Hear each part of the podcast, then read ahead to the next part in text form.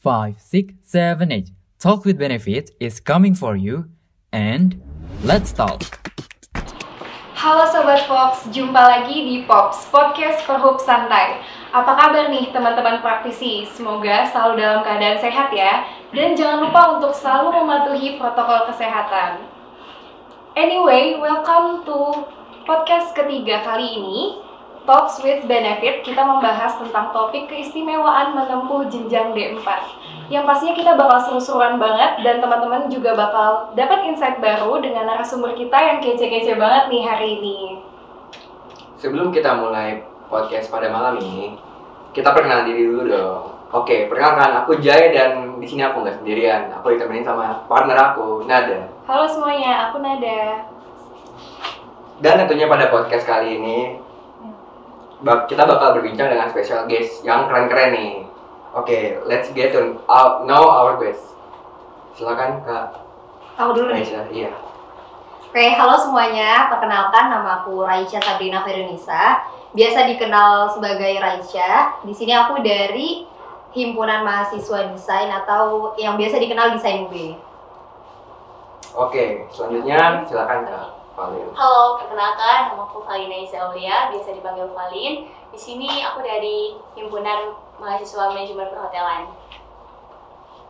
Oke, gimana nih Sobat Fox? Dalam Pops kali ini kita akan membahas seputar tentang keistimewaan uh, jenjang D empat. Gimana Kak? Kan banyak banget nih teman-teman yang mempertanyakan kayak perbedaan tentang D tiga, D empat, dan S satu gitu. Bener kan ya Kak? Benar. Ya?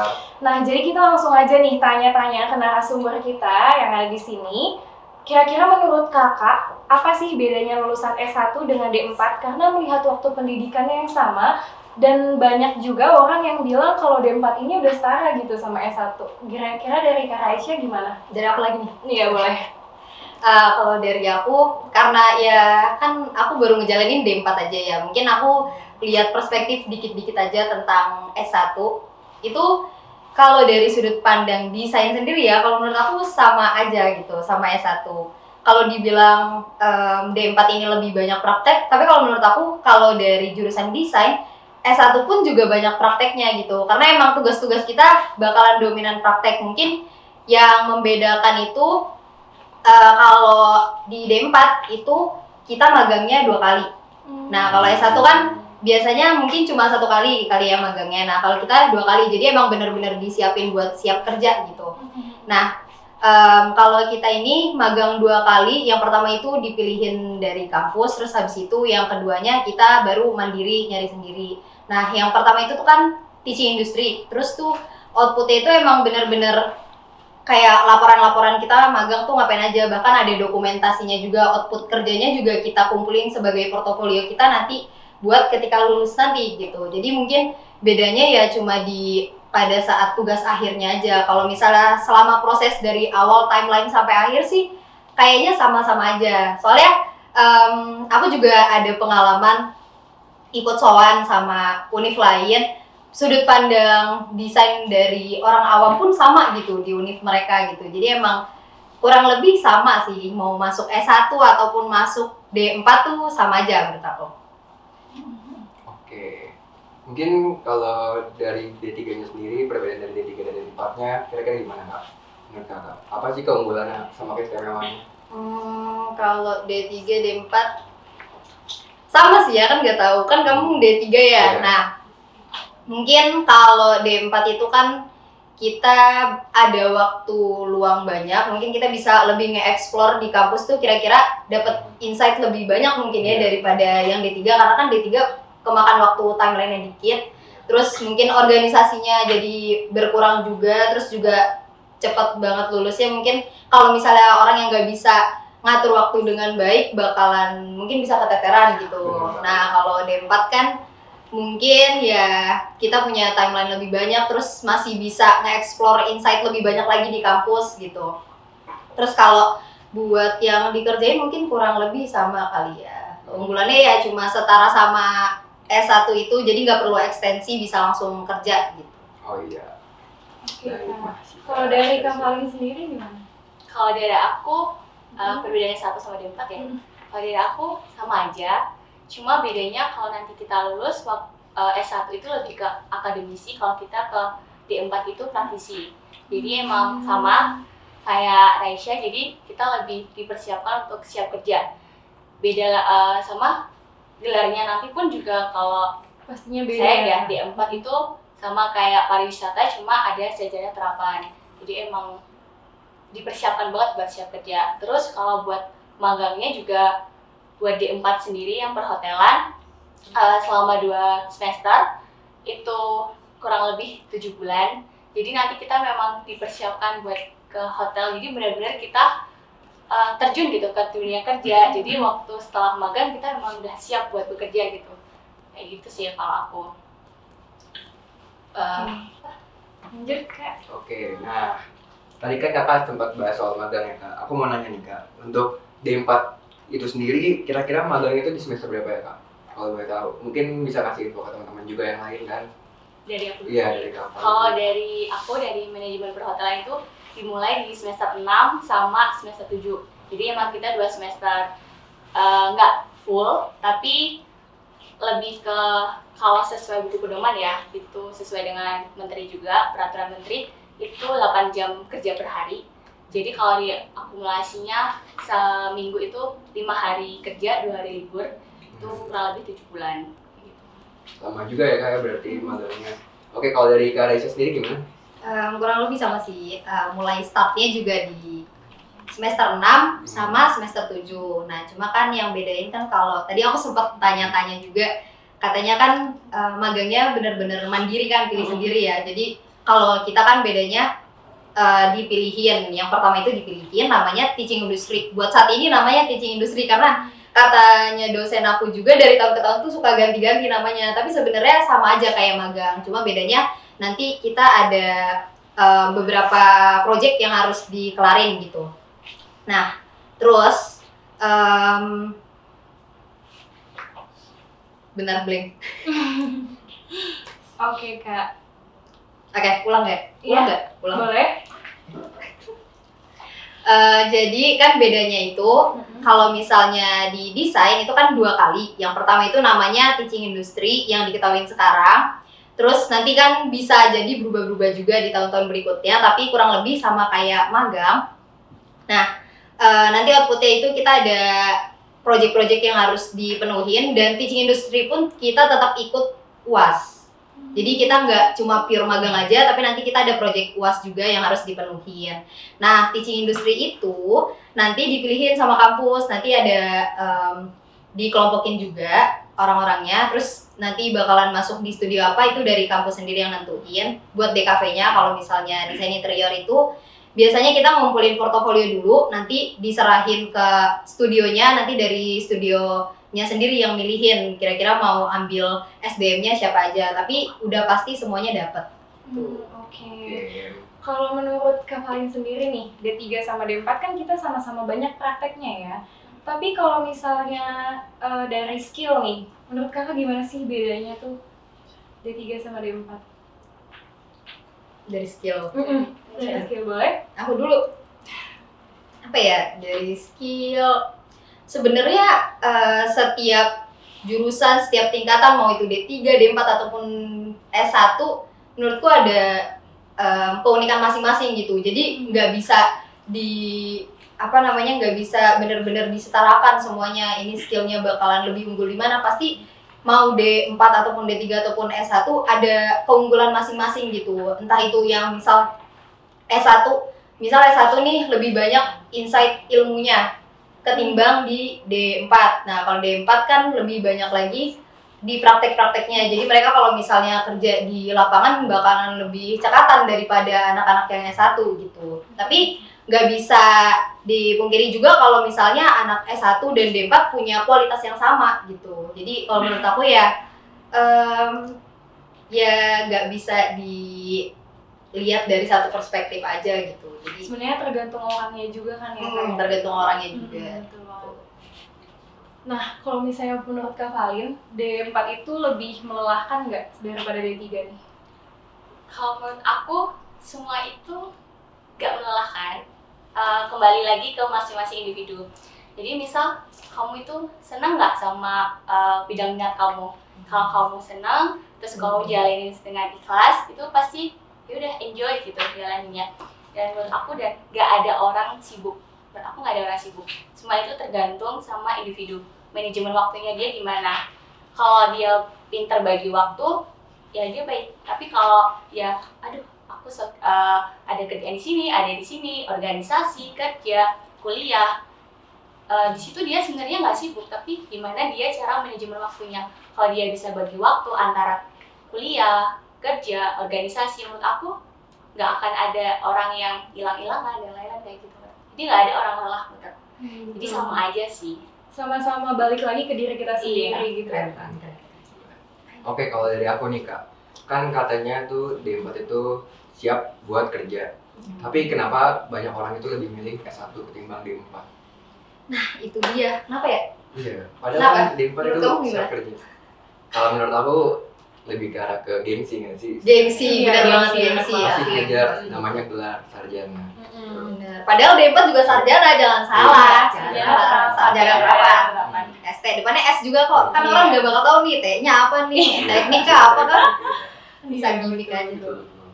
Nah, tapi kira-kira menurut Kakak sendiri apa tuh? Kenapa orang-orang hmm. selain gengsi ya, Kak ya? Hmm, apa ya? Mungkin masih kurang pencerdasan tentang D empat itu sebenarnya ngapain. Mungkin lebih ngelihatnya ya cuma ya praktek-praktek aja gitu. Hmm. Mungkin ilmunya bakalan lebih kurang gitu. Karena mungkin ngiranya kan S satu jauh lebih tinggi dan yang dipelajarin ilmu kualitasnya juga mungkin bakalan lebih bagus outputnya gitu.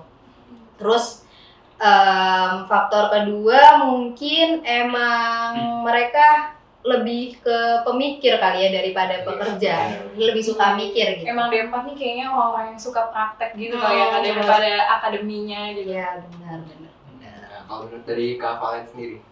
Sama sih, menurut aku juga gak jauh-jauh dari gengsi. Hmm. Aku mereka itu kurang pencerahan aja, padahal sama aja uh, vokasi dan sarjana, cuma menurut mereka kalau kuliah di sarjana, apalagi kayak U B, vokasi U B kan juga baru kan, yeah. Apalagi kita baru berumur dua belas tahun lah, jadi uh, menurut mereka itu masih kurang apa ya, vokasi tuh kayak apa sih vokasi, D tiga lu ngapain, kurang dikenal gitu lah ya, ini buat S satu, S satu enak, kayak uh, kuliah nggak mm, milik ya, gedung kita emang udah beda gitu, dulu yeah. apa luar gerbang guys, dalam gerbang yeah, gitu, yeah. Jadi emang ya menurut mereka gengsi sih menurut aku, karena mereka juga mau mikir juga kayak gitu. Nah, kalau ngomong-ngomongin vokasi U B nih Kak, kenapa sih vokasi U B itu D tiga dan D empat itu belum merata?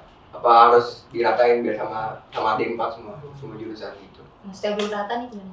Pemerataannya tuh jadi masih ada D tiga, D empat, kenapa nggak semuanya dijadiin D empat seperti itu? Hmm.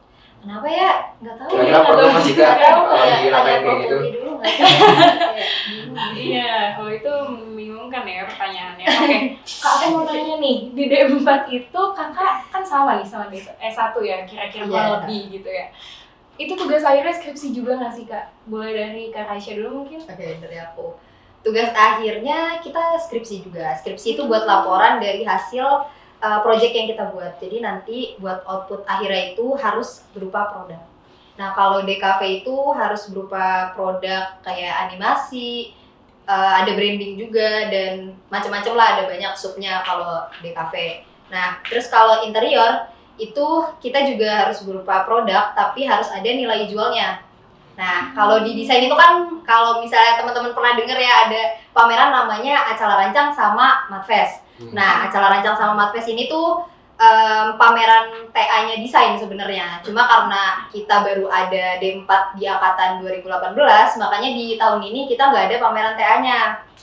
Nah, kalau dari tahun ke tahun biasanya itu kita um, di bulan-bulan tugas akhir tuh bulan April atau Mei ya kalau nggak salah, itu biasanya kita ngadain pameran Acala Rancang sama Matves itu buat pamerin karya-karyanya. Nah, itu karya-karya yang T A ini dihubungkan sama skripsi tadi itu. Jadi, timeline-nya kurang lebih sama kayak S satu gitu. Cuma ya output akhirnya kita harus berupa produk ternyata.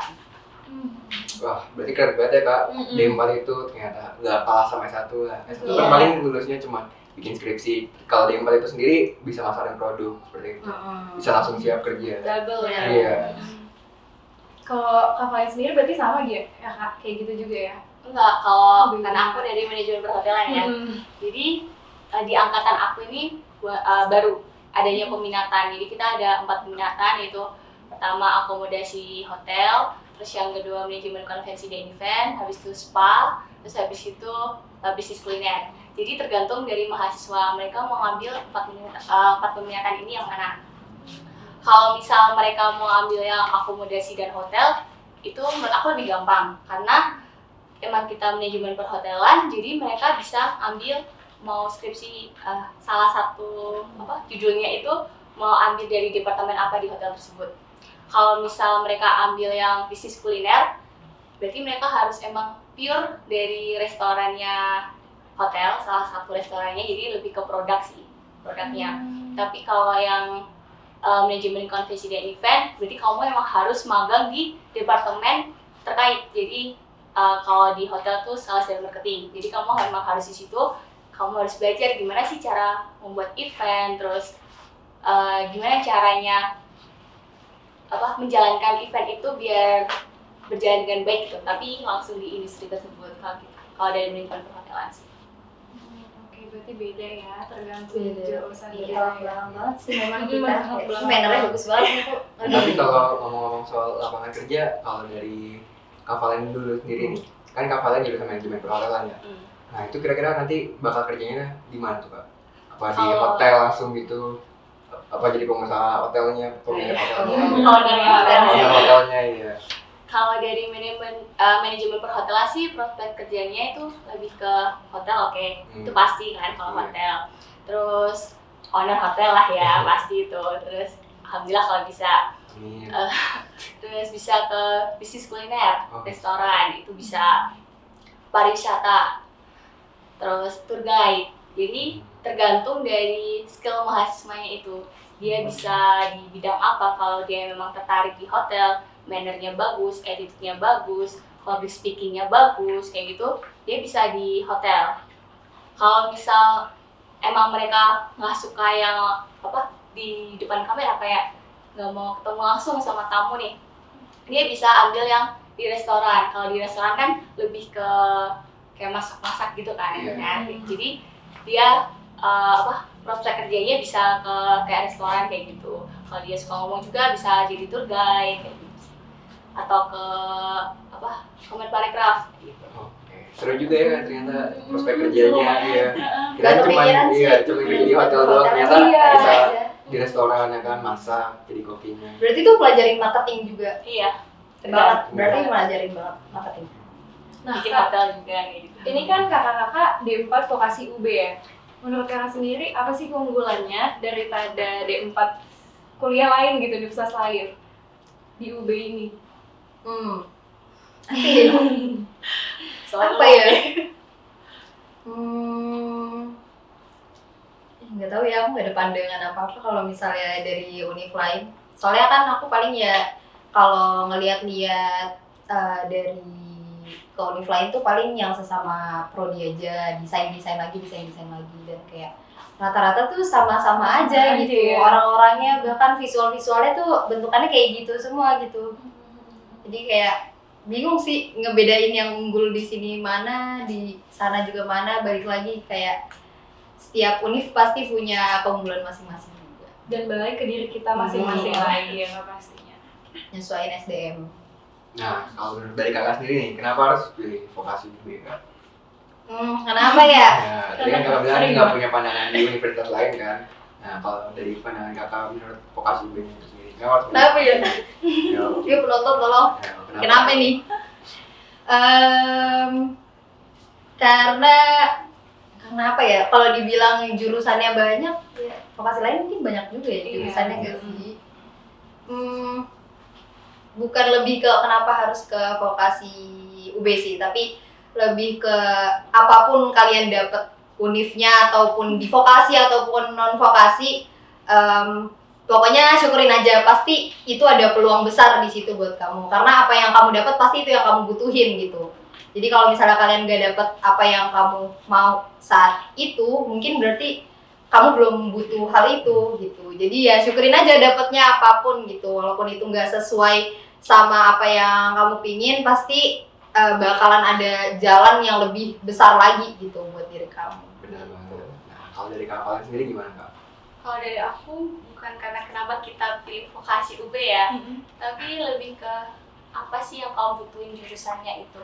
Jadi kalau mungkin waktu S M A emang kita, ih keren nih masuk U I, masuk U G M, mm-hmm. masuk U B. Tapi setelah kita masuk kuliah, aku lebih ngerasa aku lebih butuh jurusannya bukan universitasnya. Betul. Jadi kalau emang uh, universitasnya itu ngikut sih ya, kalau juri, kalau kamu masuk di jurusannya pas, itu pasti kamu tahu gitu basic kamu, oh aku tahu nih, uh, aku udah masuk di jurusan yang pas, jadi aku tahu tujuan hidup aku ntar setelah kuliah aku bakal kemana, kayak gitu. Tapi kalau kita cuma mikirin gengsi, ah aku ini di universitas yang ternama, tapi jurusannya nggak pas, percuma sih, malah jatuhnya kamu malas-malas kuliah, terus akhirnya hmm. ya udah akhirnya D O atau bener, bener. pindah kuliah, kayak gitu sih.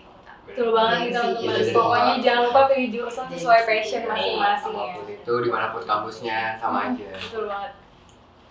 Nah kalau dari praktikum sendiri D tiga sama D empat tuh lebih banyak D empat ya kak? Apa gimana? Hmm, kalau kamu sendiri praktikumnya D empat? Kebetulan aku mahasiswa baru oh, jadi biar tahu. Hmm. Selama ini pas masuk mungkin dibandingin di semester awal dulu kali ya coba. Hmm, aku masih semester awal kan yeah, ya. Iya semester berapa? Semester berapa sih? Kalau banyak sih. Semester tiga ya? Aku satu. Eh, ya, masih satu. Iya, aku masih satu. Iya, aku masih Aku juga maba sih. Iya. Maba sih aku. Oh, gitu. Cocok lah ya. Kayaknya lebih banyak kali ya kak praktikumnya D empat.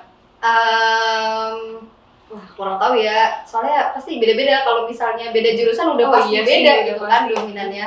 Kalau desain dari awal sampai akhir nih kita praktek-praktek-praktek nih. Uh, agak stres tapi ya udahlah. Gitu mau gimana Jalan lagi aja, gitu. Emang tugas-tugasnya kayak gitu gitu kayak oh mungkin ini sih karena kita prakteknya kan banyak nih kalau dari desain sendiri ya, karena prakteknya banyak. Buat teman-teman kalau misalnya pengen ikut organisasi hmm. terus mau ikut um, divisi yang relevan sama jurusan itu coba dipikirin dua kali karena kalian bakalan ngerjain di satu software double nih. Ada tugas kepanitiaan, ada tugas jurusan juga gitu. Jadi harus pikirin baik-baik. Tapi kalau misalnya bisa ngatur waktu dengan baik itu gak masalah banget karena bisa buat arsip porto ke depannya juga gitu. Tadi ngomong-ngomong organisasi, apa privilege-nya lebih banyak nih untuk ngejalin organisasi karena mungkin D empat nggak sesibuk S satu apa gimana gitu kan?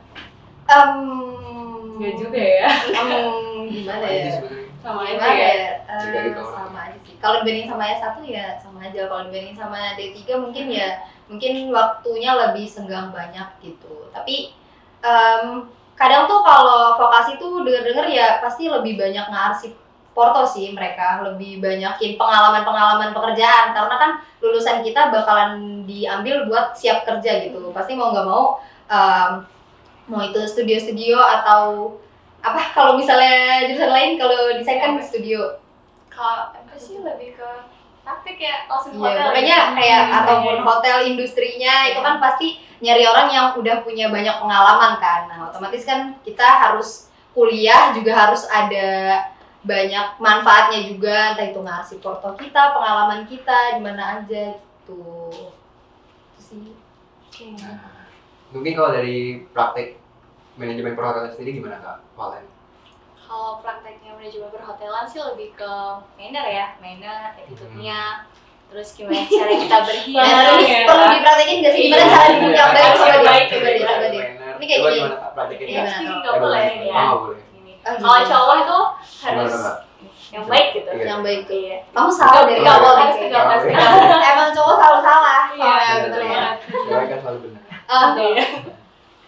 Oke oke oke. Nah kak, cerita dari kakak-kakak nih, kenapa siswa di Indonesia harus memilih vokasi gitu kak? Hmm, D empat pertama. Ya?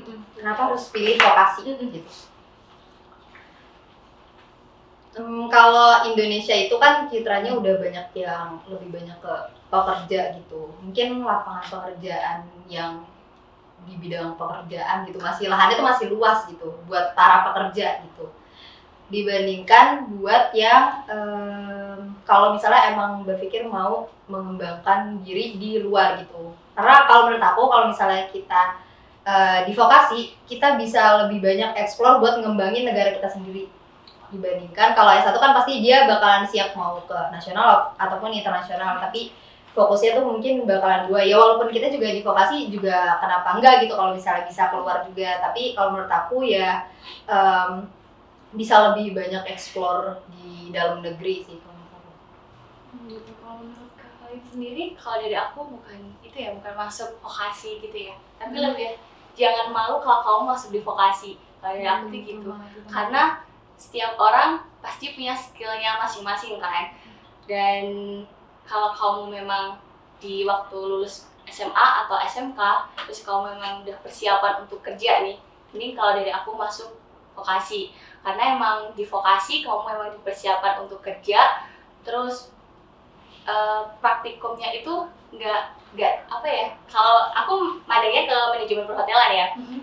itu menyenangkan kalau dari aku tuh, mm-hmm. jadi nggak mungkin kalau yang bisa aku juga madangnya manajemen perhotelan ini asik sekali kayaknya, yeah, yeah. ini hal-hal yang ingin aku lakukan sembari yang menugas, yeah, tapi yeah. tidak bisa gitu kan. Kalau desain kan kayak ribet gitu kan, yeah. ya itu mungkin skillnya dia pusing, ya skillnya dia, apalagi kalau manajemen perhotelan kan enak, kita praktek makan, kan enak, iya kita makan gitu, bisa gitu makan, terus uh, apa berhias kayak gitu hmm. sih.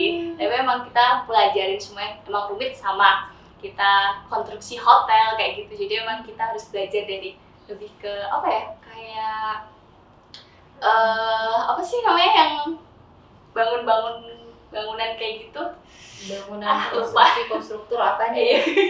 Apa sih konstruksi uh, properti kayak gitulah. Oh, interiornya. Oh, ya. Oh, jadi kita beli interiornya, jadi kita kalau menata. Oh iya benar. Temen aku tuh ada anak manajemen perhotelan, terus tuh hmm. pernah minta tolong ke temen aku yang anak interior. Ada tolong kerjain tugasnya nih, apa nih manajemen perhotelan tuh bobo interior. Emang disuruh apa sih itu?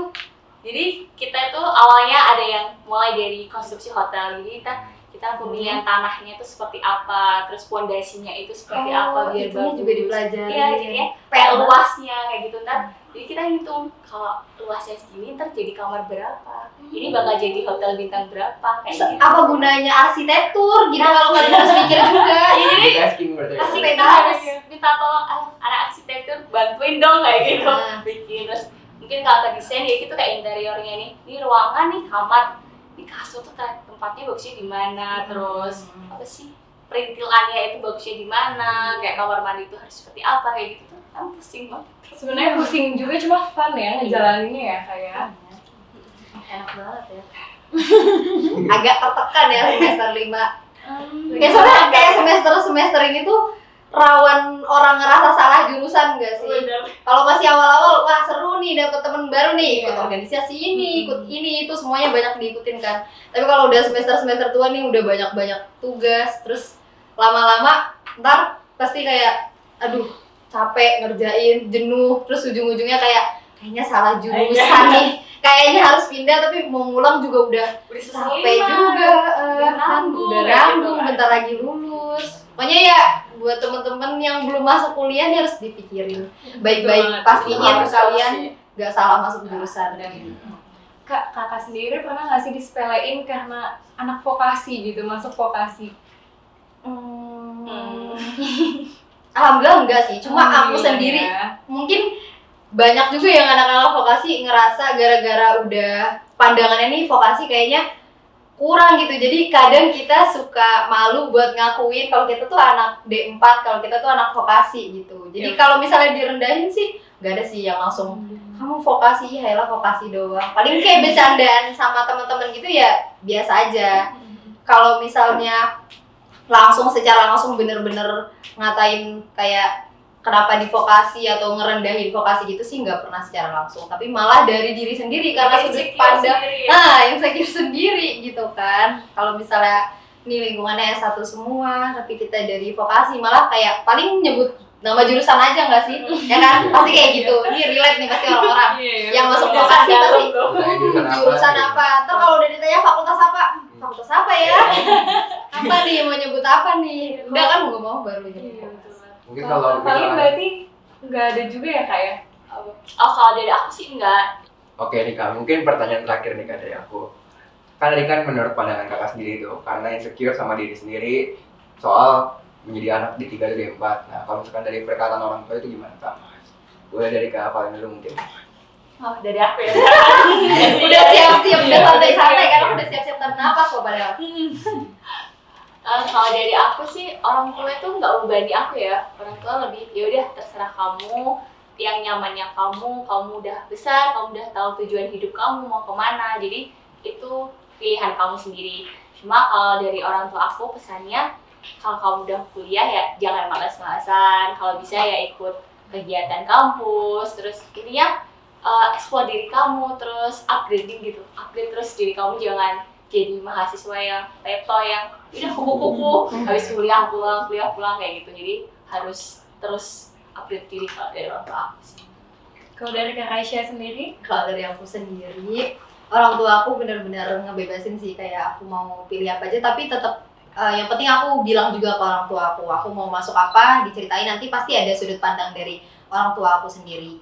Tapi uh, sejauh ini dari sekolah pun aku nggak pernah di apa namanya, nggak pernah yang harus dipaksain harus ngikutin apa yang orang tua aku mau, tapi aku kayak mau pilih apa aja juga didukung sama aja gitu. Mau ikut apapun didukung, terus juga yang paling penting itu kalau misalnya emang kalian semudah itu buat didukung sama orang tua, jangan sampai sia-siain waktu kalian yang udah dikasih, karena kita kuliah juga kan gak gratis, dibiayain juga sama orang tua. Kita juga harus bisa manfaatin privilege kita bisa kuliah, karena gak semua orang bisa kuliah gitu, gak semua orang bisa sekolah, tapi harus bener-bener manfaatin waktu sebisa mungkin, karena waktu itu gak bakalan nunggu kita gitu, kita harus yang kejar waktu. Betul banget nih, betul banget nih. Jadi intinya jangan bolos kuliah. Benar. Jangan bolos kuliah. Tapi T A boleh? Ya jangan. Tapi nggak apa sih kalau misalnya agak-agak stres gitu. Healing tadi dengar-dengarnya ada yang mau healing nih. Masa mau jadi cowboy kampus ya kan? Iya benar di kampus. Dan pokoknya harus fun aja ya ngejalaninnya. Heeh, enjoy. Ya, ya jangan stres sendiri gitu. Biasanya soalnya kalau kuliah itu kita harus bisa cari orang yang ibaratnya sefrekuensi gitu, supaya kita bisa enak ngejalaninnya. Karena uh, jangan mikir orang itu kelompok-kelompokan, kubu-kubuan atau apa. Karena semakin kita dewasa, semakin kita besar, justru lingkup pertemanan semakin kecil itu semakin berkualitas. Orang-orang yang sefrekuensi lebih berkualitas daripada Um, punya teman banyak, punya teman banyak, banyak asal-asalan asal aja, nggak nggak yang milih, karena justru yang milih itu penting juga, tapi bener. Pilih juga harus sesuai kebutuhan kita dan in a positive way ya. Benar, betul, positive way. Kita harus digaris bawahin. Mm-hmm. Oke nih, mumpung podcastnya mau kita tutup, kalau dari closing statement statementnya dari aku, jadi grogi ya kan? Ini soalnya santai, santai, santai.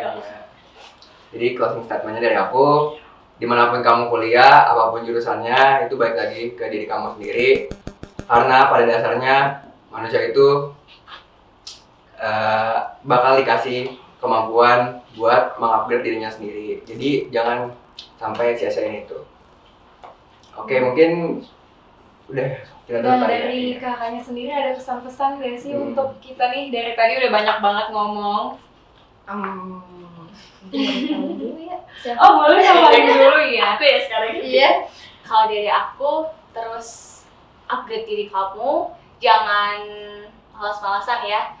Terus tetap kalau kuliah usahain ikut organisasi hmm. atau kepanitiaan, karena itu penting banget nanti untuk kamu magang atau waktu kerja, karena resume atau C V itu perlu dipenuh-penuhin. Itu kalau dari aku, tapi tetap manajemen waktu emang harus dijaga.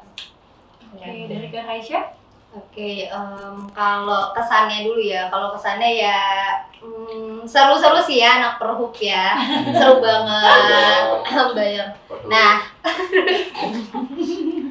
nggak nggak, emang asik-asik sih, kayak ya aku lihat lihat dari apa departemen ya namanya kalau di B E M ya. Kalau departemen-departemen lain kan emang biasanya emang perhubungan nih yang paling mencolok nih anak-anaknya, karena kan perhubungan harus jago ngomong ya.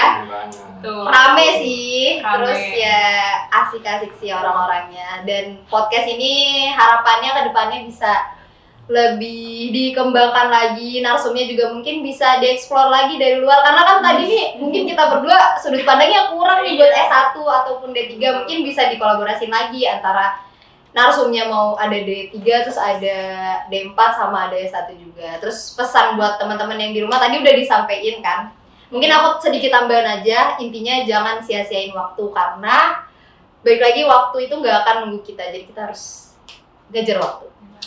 Jangan lupa tuh teman-teman. Keren banget ya closing statementnya. Buat special guest star kita ini. Makasih loh. Iya. Bayaran. Cantik ya kan. Jago ngomong pula. Jago ngomong. Oke.